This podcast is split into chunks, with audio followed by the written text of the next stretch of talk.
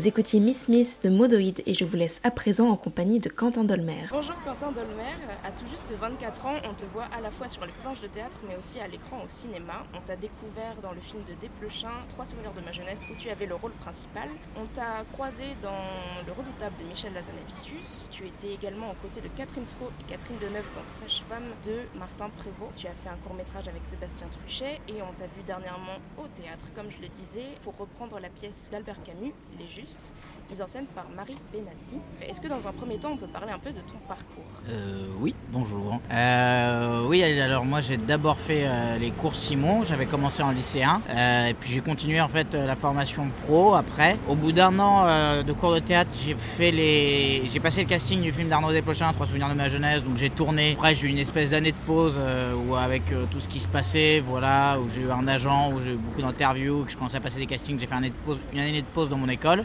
J'y suis retourné, j'ai fait mes trois ans. J'ai un peu essayé les concours pour les grandes écoles que j'ai pas eu et puis comme je commençais à tourner, euh, j'ai laissé tomber. T'avais tenté quelles écoles? La classe libre des, des cours Florent et puis euh, le TNS de, de Strasbourg. ouais. Tu étais en 2015 donc euh, nominé au César pour le film de Desplechin. Qu'est-ce que ça t'a apporté en termes de, projet ou même de, retombées par les critiques, euh, etc.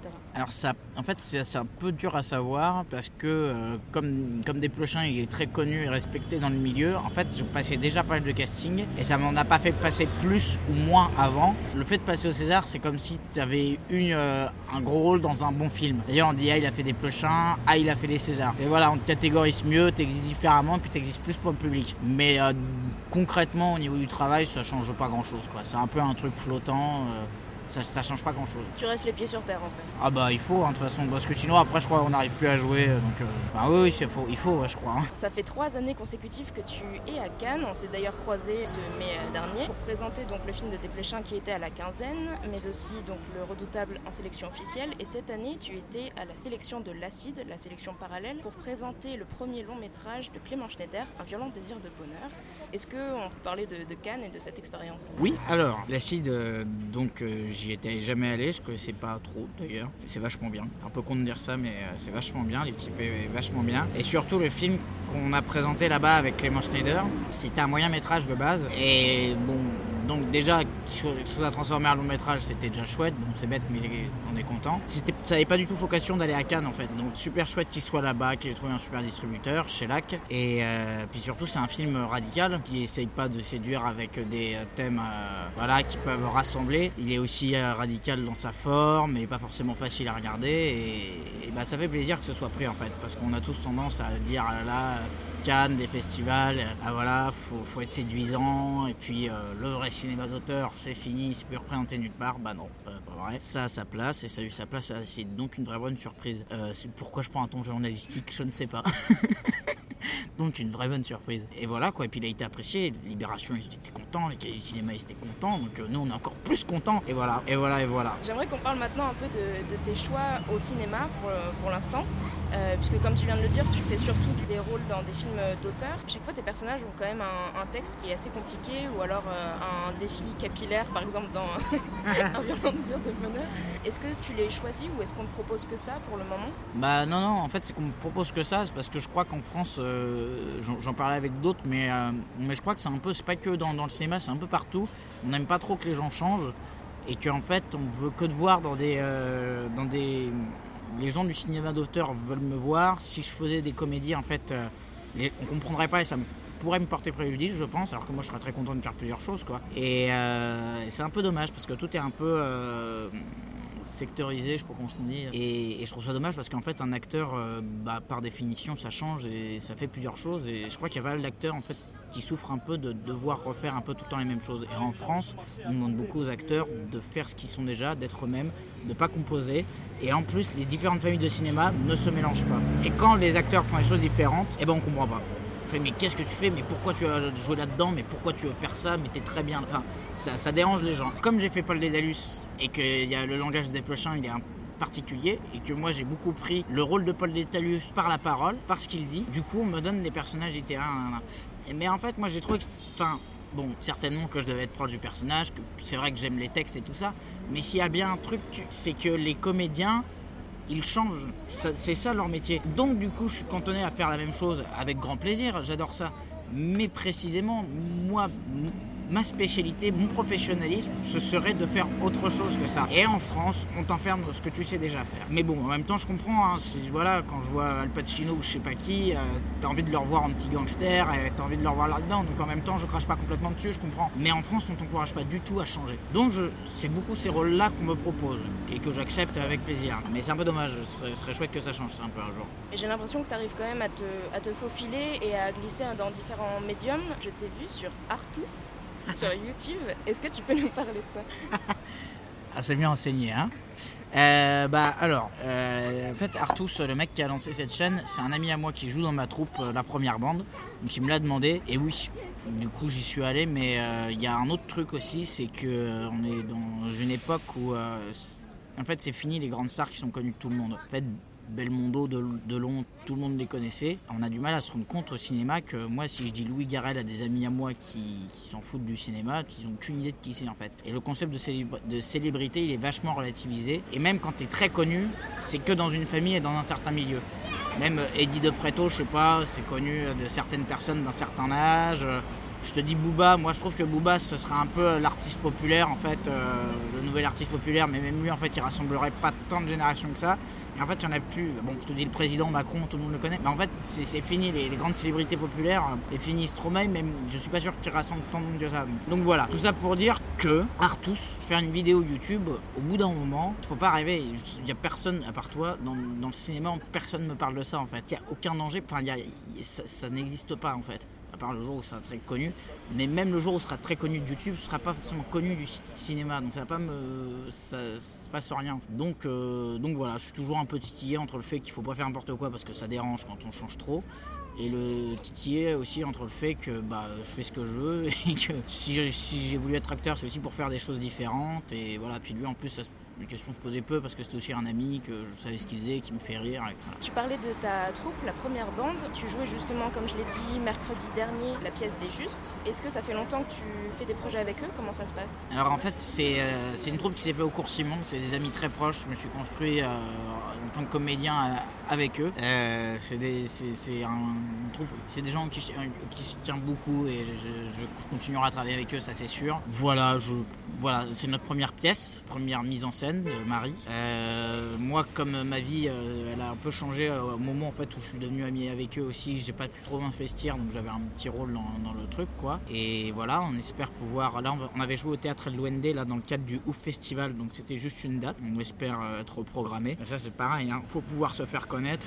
Moi, en fait, les gens que je connais, c'est des gens du cinéma et pas du théâtre. C'est deux familles bien distinctes. Et en fait, ça ramène pas forcément du monde. Enfin voilà. Et voilà quoi. Parce que, ça- parce que ça fait depuis un an qu'on l'avait pas joué cette pièce, donc euh, ça se trouve on la reprendra pas. Peut-être qu'on la reprendra. euh, on, on sait pas trop. Mais voilà, moi c'est une troupe. euh, c'est des gens en qui je crois beaucoup. Donc c'est vrai. Vraiment, je pense souvent à eux. J'espère faire plein de projets avec eux et voilà quoi. Tu parles de deux familles distinctes, c'est vraiment ton, ton ressenti? Je trouve que non mais si si. Non, effectivement, c'est souvent euh, bien distinct les deux. Ça se mélange un peu, mais euh, ça passe un peu par les agents. Bah, le mélange se fait un peu par les acteurs d'ailleurs, je crois. Mais euh, ouais, c'est c'est deux familles distinctes, je trouve. Ouais. Quand on parle un peu de, de Desplechin, justement, dans, dans son film Trois souvenirs de ma jeunesse, c'était un, un casting qui réunissait quand même pas mal de nouveaux acteurs. Est-ce que tu as encore des liens avec eux ou pas du tout? Je suis devenu très ami avec Raphaël Cohen, euh, celui qui joue mon frère, Yvan Dédalus. Et les autres, c'est vrai que je les vois moins. Je vois un petit peu Clémence Le Gall et un petit peu par Messenger. Les autres, on se revoit euh, un peu, euh, pas beaucoup. Surtout Raphaël que je vois. J'ai vu que tu avais également joué dans une pièce de Proust, Yes. c'est ça? On- Tu peux en dire un mot? Yes Voilà, c'était le mot. Ouais, alors ça pareil, j'ai eu de la chance parce que si je voulais faire les écoles de théâtre, c'était justement pour pouvoir faire du théâtre et un peu dans la famille euh, voilà, du théâtre. Et par chance, euh, il y a la directrice du TNT, Agathe Mélinan, qui n'est plus directrice depuis euh, quelques mois, là, depuis janvier, qui donc avait adapté le premier roman de Proust, qui est un roman inachevé qui s'appelle Jean Santeuil, qui traite en gros de son enfance-adolescence. Et c'était un, voilà, c'était une première expérience théâtre, théâtre public, gros théâtre. C'était hyper bien. C'était pas évident non plus. Parce que, quand même, euh, en fait, il y avait un gros travail sur le texte parce que c'était. euh, Le, principe de la pièce, c'était de autant de dire des parties narrées que des répliques. Le personnage s'appelle Jean. Si par exemple, à un moment, je vais euh, sur la table prendre un verre, et ben je dis Jean se leva de son lit et alla prendre le verre sur la table. Il pensa à ceci, cela. Il y une espèce de mélange de, de raconter une histoire au public, de raconter ce que tu es en train de faire, de vivre le texte comme au théâtre, de t'adresser aux partenaires. Et voilà, il, fallait avoir une espèce de flexibilité comme ça avec euh, le texte, ce que tu es en train de jouer et où est-ce que se situe le jeu. Une espèce de gymnastique qui était euh, dure en même temps jouissive. Et puis à tenir euh, le style de Proust, quoi. Qui était, euh, voilà, il n'avait pas encore vraiment son style à lui avec des phrases très longues et tout ça. Mais bon, t'avais avais ce défi-là ce défi qui était dur à tenir, c'était de dire le texte de Proust. Voilà, mais les gens qui ont vu la pièce ont beaucoup aimé. Tu avais vraiment l'impression de lire un livre. C'est ce qu'on dit les gens, les gens qui ont aimé. Que tu avais l'impression de lire un livre. Et elle euh, se joue encore cette pièce? Pas de nouvelles. On aurait bien voulu que ça tourne, mais j'aurais dû avoir des nouvelles plus tôt s'il y avait eu euh, une tournée. Je sais pas. Euh, Je crois qu'en septembre prochain sortira un film dans lequel tu joues La vie est une fête. Ouais, ouais. L'amour est une fête. Alors j'ai pas vu le film encore. C'est réalisé par Cédric Anger et avec Guillaume Canet et Gilles Lelouch. Moi j'ai un tout petit rôle, j'ai eu que trois jours, je, je sais pas grand chose. En fait c'est une- l'histoire euh, de... Dans les années 80, c'est deux flics, euh, Guillaume Canet et Gilles Lelouch, qui doivent infi- infiltrer le milieu porno des années 80 dans Paris, en voilà un bon pitch. Donc en fait ils vont se faire passer pour deux réals euh, porno gay, Euh, porno gay pas du tout, porno. Et en fait ils vont trouver que bah ils sont pas si vilains que ça, les gens du, porno, qui sont pas si terribles. En fait ils vont un peu tomber sous le charme du milieu enfin sous le charme du milieu. En tout cas, ils vont effectivement, ils vont s'attacher à des gens et ça va être compliqué après de vouloir, euh, voilà, démanteler le réseau. Voilà, c'est cette histoire-là. Moi, j'ai un tout petit rôle, hein, donc vraiment, je, je fais pas trop partie des intrigues et voilà. Est-ce que tu as des, des projets à, à l'avenir? Est-ce qu'on peut en parler? Alors oui, il y a le film de Nadav Lapid dans lequel euh, j'ai eu le second rôle, ça c'était trop bien. Euh, Nadav Lapid qui, avait, qui est un réalisateur israélien qui avait fait à l'institutrice et le policier. Alors le film, là il est en montage, je sais pas trop où est-ce qu'il en est. J'avais fait ça en même temps que le que Jean Santeuil de Proust là au théâtre. C'était en octobre dernier. Voilà, ça c'est un projet que j'attends beaucoup. C'est un truc qui me tient vachement à cœur. C'est quoi C'est alors c'est un, c'est un peu euh, compliqué. Le, le scénario est un peu complexe, mais en gros c'est sur l'histoire du, euh, c'est un peu sur l'histoire du réalisateur quand il était à Paris. C'est l'histoire d'un jeune Israélien qui arrive à Paris, qui n'a rien, qui connaît personne, qui parle pas très bien français, et donc qui va rencontrer des gens. Voilà. Et moi je veux jouer le, le meilleur ami du personnage, euh, voilà, qui est un jeune, euh, qui est un jeune un peu intello. Il y a une question qui me vient, parce que tu as une voix quand même assez euh, intéressante? Est-ce que tu as déjà fait des voix off ou des projets juste sonores? Alors ouais, j'ai fait, euh, j'ai oublié de te dire, mais j'ai fait euh, de la radio, une fiction radio il y a en mars là, et c'est sorti il y a un peu avant Cannes en début mai. Et on peut écouter ça sur YouTube. C'est les aventures du capitaine Corentin Treillier euh, sur l'expédition du Congo en 1800 quelque chose. Voilà, c'est une fiction. Et euh, donc je joue euh, Corentin Treillier, qui est un jeune scientifique euh, qui pense qu'il va retrouver un, un scientifique perdu dans le Congo, alors qu'en fait euh, l'État français l'utilise plutôt pour coloniser. Comme ça, ça paraît pas une comédie, mais c'est une comédie et c'est super chouette. Et voilà, effectivement, j'ai fait ça. J'aimerais beaucoup faire de la voix off ou des trucs de de- d'animation, faire des voix, ça j'aimerais beaucoup. Qu'est-ce qu'on peut te souhaiter pour la suite? Euh, bon, et bien du plaisir et de l'épanouissement, hein. voilà. Et trouver d'autres rôles du coup de- qui sortent un peu du cinéma français Exactement. Non, mais co- continuer à en faire avec le cinéma français, mais pas que quoi. Faire des comédies aussi, j'aimerais beaucoup. Et ouais, alors, mais euh, bon, par exemple, je fais pas beaucoup de science-fiction aussi, mais voilà, voilà. Par exemple, ce ce serait chouette de me souhaiter ça.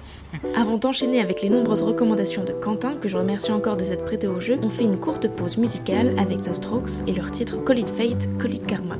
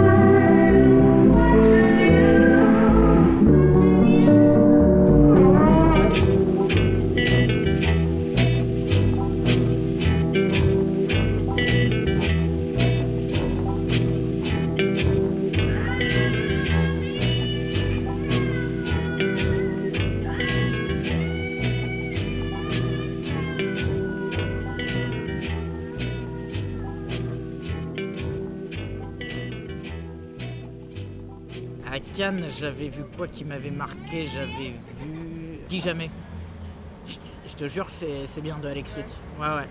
Je te jure, j'avais rien vu de lui, même en tant que. que mec du one man, je le connaissais pas, pas en fait. Et c'est vachement bien ce qu'il a fait. Ouais. Je t'encourage à y aller euh, si tu peux. Mais ouais, non, euh, moi en général, quand même, les, les, euh, les œuvres qui m'ont le plus marqué, quand même, c'était plus dans la littérature, quand même. Soit dans la littérature, soit dans la musique. Mais ouais, en musique, il y, a, y a Opes que j'aime beaucoup. C'est un groupe que je suis depuis que, depuis que je suis en seconde. C'est un groupe de métal progressif. Là maintenant, ils ont arrêté de faire du métal, ils sont plus dans le rock progressif. C'est des mecs qui sont influencés euh, bah, par le death metal et par les Pink Floyd en gros. Donc comme ça, ça voilà. En ce moment, j'essaie, en fait, d'apprendre ça à la guitare. Je suis remis à la guitare un peu grâce à eux. Ça fait depuis longtemps que je voulais apprendre à faire ça et euh, il a un style de jeu bien à lui. Le... Assez planant en même temps. Bah, pas que. Parce il- c'est pas planant en fait, il construit vraiment des ambiances et il, il s'amuse beaucoup avec les mélodies comme euh, peuvent le faire les Pink Floyd, encore bien que pas tant que ça d'ailleurs. Mais eux c'est vraiment euh, euh, tenir les, mélodies et puis euh, ouais, faire des mélodies originales. Voilà, récemment j'ai lu, euh, j'ai lu un livre sur la Chine, sur la pensée chinoise. Dans l'Antiquité, ça m'a pris un petit moment ça, de lire ça, c'était pas évident. Mais c'était vachement bien. Voilà, par exemple, les Chinois, enfin, en tout cas dans l'Antiquité, ils, ils aimaient pas les abstractions, donc c'est compliqué à concevoir euh, pour nous euh, en Occident, mais voilà, quand ils parlent, ils expriment pas une pensée, c'est toujours concret. euh. Quand ils disent un mot, en fait, le mot est là, il existe, c'est concret, c'est jamais abstrait, c'est hyper comprendre compliqué à comprendre, mais pareil, ça m'a fait réaliser que le concept de liberté d'expression, c'était complètement occidental et que ça résonne pas en fait en Chine. Actuelle peut-être, mais de base, culturellement, ça n'a aucun sens de parler de liberté d'expression. Après, c'est un sinologue, c'est un truc qui date de 1950, donc pareil, c'est un peu vieux, j'aimerais bien lire un truc plus récent. Alors je vais parler d'Achille Talon, c'est euh, une BD que j'adore, je sais pas si tu vois. Ah, je, suis, euh, je suis un grand fan en fait, je me suis rendu compte que ça m'avait mar- vachement marqué, c'est une des premières, euh, enfin, c'est une BD que j'ai lu jeune en fait, et je comprenais pas tout ce qu'il disait, et du coup, j'étais vachement accroché au texte et je comprenais rarement, et quand je comprenais, je trouvais ça hyper drôle. Et en fait, ça a été la... c'était avant que, tu sais, avant que tu te mettes à lire vraiment des romans. Et en fait, ça m'a vachement initié à la lecture et au roman Achille Talon. Et en plus, quand j'ai recommencé à lire ça plus grand, je me suis rendu compte qu'il y avait un espèce de, de mélange entre l'humour anglais et français qui est complètement unique et je trouve ça trop fort quoi. Et, euh, et en plus il y a une espèce de frustration avec Achille Talon et c'est marrant j'en avais parlé à François Rollin. J'ai dit mais Achille Talon il est impossible à adapter Il m'a- il m'a fait non non j'ai déjà réfléchi et c'est pas possible. Parce qu'en fait c'est un espèce de le, le rythme il marche avec les- le fait que ce soit des cases et que ce soit des images figées et qu'il soit dans une posture qui raconte un truc et que le texte raconte plein de choses qui se retrouvent en adéquation avec, euh, avec euh, sa pose quoi. Enfin bref. Et j'ai trouvé que, et je crois qu'en fait ça m'a vachement marqué et que ça m'a beaucoup encouragé à m'accrocher à un texte tout en restant, euh, tout en ay- ayant un regard qui exprime une deuxième chose et d'avoir plusieurs moyens d'expression avec son corps. Et Achille ça m'a vachement marqué pour ça et puis l'humour anglais aussi et les phrases mais pas possible quoi. Puis en même temps des fois il y a de l'ultra violence dans Achille Talon mais ils sont tellement violents quand ils se battent. Mec, à un moment, il se lance des pavés, il se lance des aspirateurs dans la tronche, c'est trop dur. Et puis en plus, euh, c'est comment, c'est Greg qui, fait les BD à Achille Talon. Il y a des fois, c'est des gags. Et des fois, c'est toute une histoire. Toute la BD, c'est toute une histoire. Et euh, il, a, du génie, le mec. Et le pire, c'est que Greg, c'est un diplomate en fait. J'ai appris ça, c'était ou je sais plus. En fait, c'est un mec qui avait, il avait un taf de ouf. Il avait mais absolument pas le temps de faire de la BD. Je sais pas du tout comment il a fait. Et j'adore ce mec. Et il y en a pas assez en France. Enfin, il y en a pas assez. Bah, c'est pas, c'est pas trop un humour euh, français. Et euh, bah, il y a François Rollin, il y a un peu Camelot. Et euh, c'est dommage. C'est dommage. Enfin, c'est dommage. On est français, on n'est pas anglais, quoi. C'est tout. Mais, euh, mais ouais, ouais, ouais, ouais, ouais. C'est, grâce à ces, c'est aussi grâce à ces BD là que j'ai un peu senti les, les différences qu'il peut y avoir entre différents pays. euh, que un même art s'exprime différemment suivant le pays, suivant la culture. Et Achille Talon, c'était aussi le premier à me donner ça. Et comme justement, il y a des fois, il fait des histoires entières, des fois, il fait des gags différemment. Et qu'un même personnage, une même mythologie de personnage, il exprime des choses très différentes. Et des fois, il va dans des choses bien plus intello. Bon, c'est un diplomate, c'est pas quand même, il y a, de la nourriture, quoi. Et euh, pareil, le truc de la dérision avec ses personnages, quand il y a de la distance ou pas. Et, euh, et en fait, j'ai vachement appris d'Achille Talon. Et c'est dommage parce que maintenant, Achille Talon, c'est plus à lui, c'est quelqu'un d'autre qui le fait. Mais bon, toute bonne chose une, fin. Et voilà, vive Achille. Vous étiez en compagnie des Strokes qui a interprété Call Fate, Call Karma. Notez que toutes les références dont parle Quentin seront en description, ainsi qu'une autre interview vidéo tournée à Cannes aux côtés de l'actrice Grace Seri, où tous deux parlent du film de Clément Schneider, Un violent désir de bonheur. En parlant de Cannes et de son festival, je ne peux que vous conseiller d'aller voir quand il sortira en salle le nouveau film de Pierre Salvadori intitulé En liberté. Déjà parce que pour une fois qu'une comédie est sélectionnée au festival de Cannes, il ne faut pas louper ça, et parce que le film est tout bonnement hilarant. Le casting est top, on retrouve Adèle Haenel en pétillante justicière, Pio Marmaille complètement what the Audrey Tautou aussi délicate et sensible comme elle sait l'être, Damien Bonnard en amoureux transi, et enfin Vincent Elbaz en ripou charismatique. Yvonne, jouée par Adèle Haenel, est flic, elle vit seule avec son fils de 5-6 ans depuis la mort de son mari. Le capitaine sentit que tout le monde glorifie alors qu'il n'était qu'un pourri. Antoine, un homme innocent incarné par Pio Marmaille, a écopé de plusieurs années de prison à la place du capitaine. Et lorsqu'elle l'apprend, Yvonne va tout faire pour que justice soit faite. Commence alors une filature à deux francs où elle se rend compte qu'Antoine, fraîchement libéré, pète complètement les plombs et agresse le malheureux qui croise son chemin. En tentant de s'interposer pour le raisonner, le maroufle tombe immédiatement amoureux d'elle, ce qui est embêtant puisque Louis, interprété par Damien Bonnard, le collègue d'Yvonne, tentait justement de la pécho. Ce film est de loin l'une des meilleures comédies qu'on ait faites depuis des années. Le pitch, comme chaque situation rocambolesque, vous feront grincer les zygomatiques toutes les 10 secondes. Plus que rythmé, ce film à l'humour potache n'est jamais lourd ou graveleux. Bien qu'Antoine, muni d'un énorme god, revêt à un moment un costume en latex. Nouveau remède à la mélancolie, en liberté de Pierre Salvadori, c'est un grand oui. Voilà, la 29e édition de Godard c'est fini, on se retrouve demain soir pour un nouveau podcast.